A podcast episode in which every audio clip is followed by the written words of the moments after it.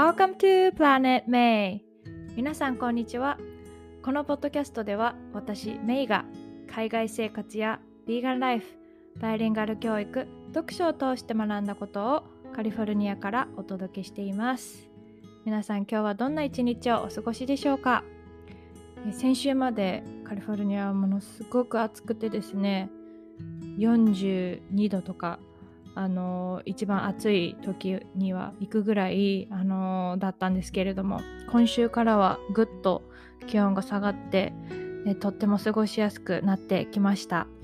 皆さんの住んでいる国や地域ではどのような、えー、気候で今過ごされているんでしょうか、えー、今日はですねアメリカのジェンダー事情女性？男性？それともっていう、えー、ことについてお話ししていきたいと思います。あの前回のエピソードでも、えー、まあ、スキルアップのために勉強をね始めましたっていう話をしたと思うんですけれどもそのクラスメートたちがですね、まあ、アメリカ人がもちろん、えー、多いんですけれども世界各国からアメリカに来て、えー、いる人たち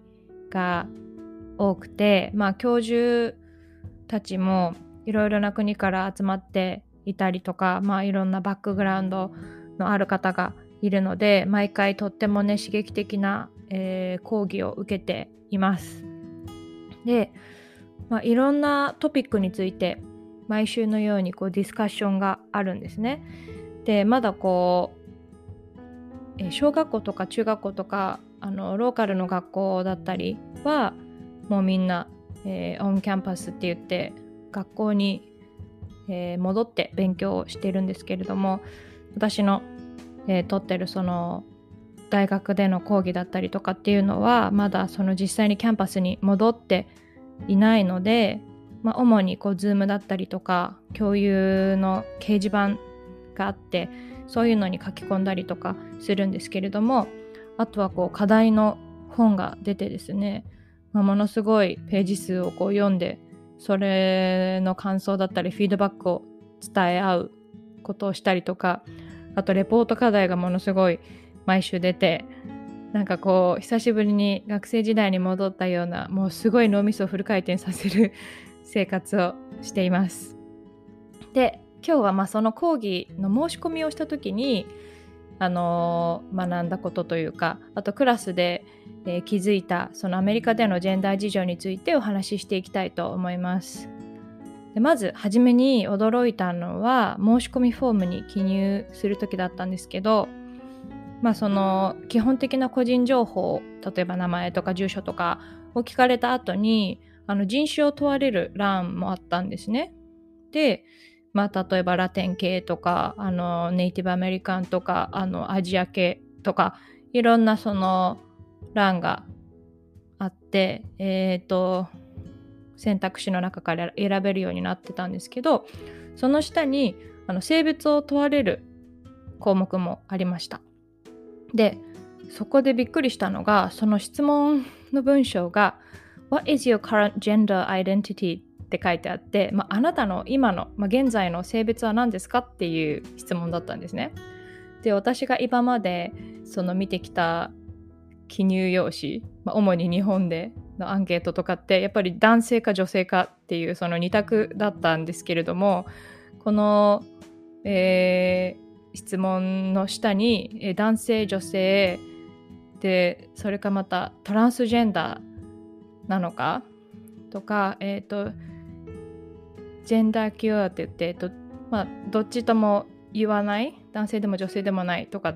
あとはそれ以外に、えっと、もし特別に記入したかったらここに書いてくださいっていうような本当に選択肢がいくつもあって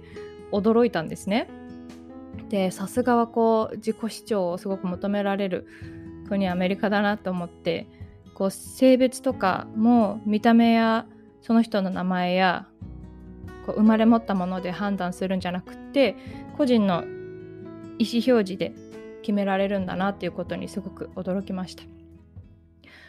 であとはクラスでのことなんですけれども、あのー、あるクラスで、まあ、毎回ディスカッションとか講義の他にグループでこうプレゼンテーションをするっていう課題があったんですね。でそれに先駆けてグループ作りをするよっていう、えー、時に、まあ、クラスにまあそもそもどんな仲間がいるのかとか、えー、を知るための自己紹介タイムとか意見交換タイムっていうのがあったんですね。でその時間の前に、えー、教授からあのあなたの代名詞を表示されてる自分の名前、まあ、その Zoom だったらメイとか、えー、表示されてるその自分の名前の横に鍵括弧を使って書いてねっていうふうに言われたんですね。で最初はえ何のこと言ってるんだろうって全然わからなかったんですけど教授のあの説明を聞いてたらえっ、ー、と代名詞ってあの国語じゃなくて英語の授業で習ったと思うんですけどその「I, my, me」とか「えーと、she, her, hers」とかそのプロナウンって英語では言うんですけどあの例えば女性をの人を指す時は「she is」とか言うじゃないですか。でその自分が呼ばれたい代名詞を書きなさいっていうふうに言われたんですね。でつまりこう見た目とか生まれた時の性別にかかわらず自分で好きな代名詞を選ぶことができるよっていうことだったんです。なので、まあ、学校でね日本の学校で習った代名詞だと私は女性なので漏れなく she, her, hers ってなると思うんですけどあのそれは別に自分が女性だと思ってなかったら he, his, him っていうふうに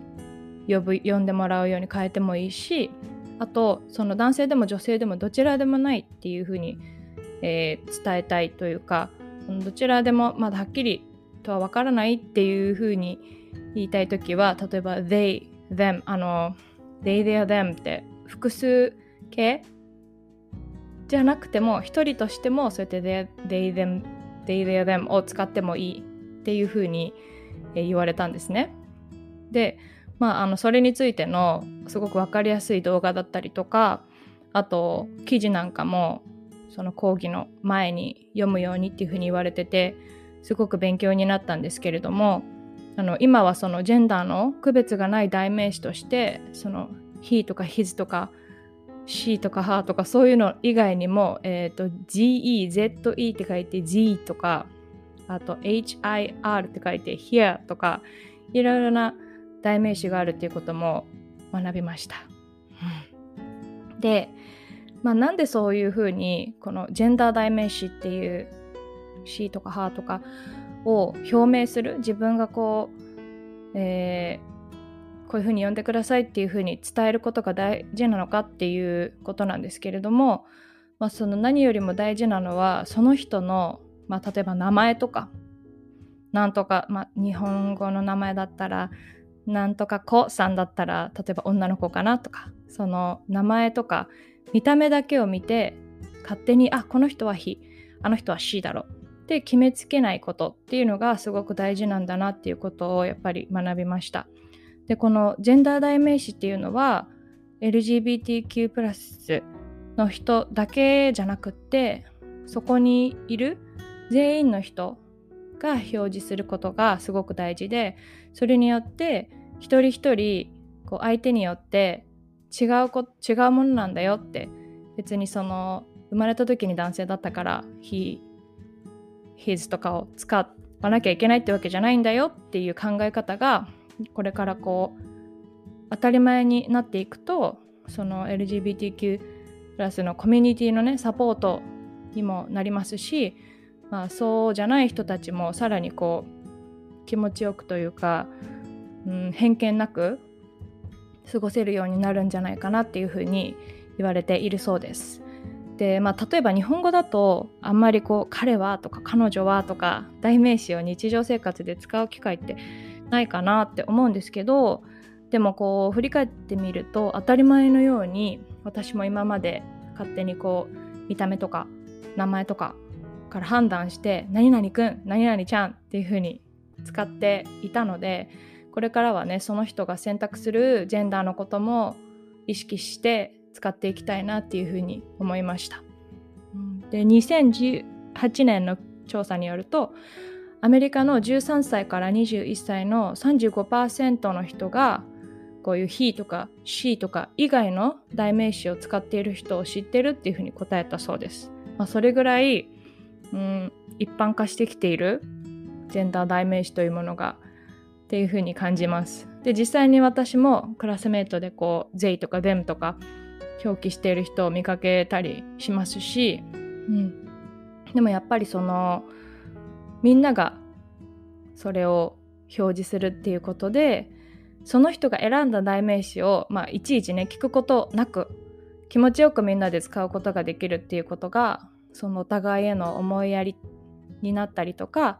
まあ、そういう気持ちを持って生活したり学習を一緒にしていけるんじゃないかなっていうふうに思いました。はい。えー、皆さんはどんな風にこのジェンダー代名詞考えますでしょうか？また感想を聞かせていただけたら嬉しいです。それでは今日も最後まで聞いてくださってありがとうございました。えー、この記事はノートの方にも書いてありますので文章で見たいよっていう方は、えー、リンクからノートの方にも飛べるようになっています。それでは今日も皆さんにとって素敵な一日になりますように。See you next time!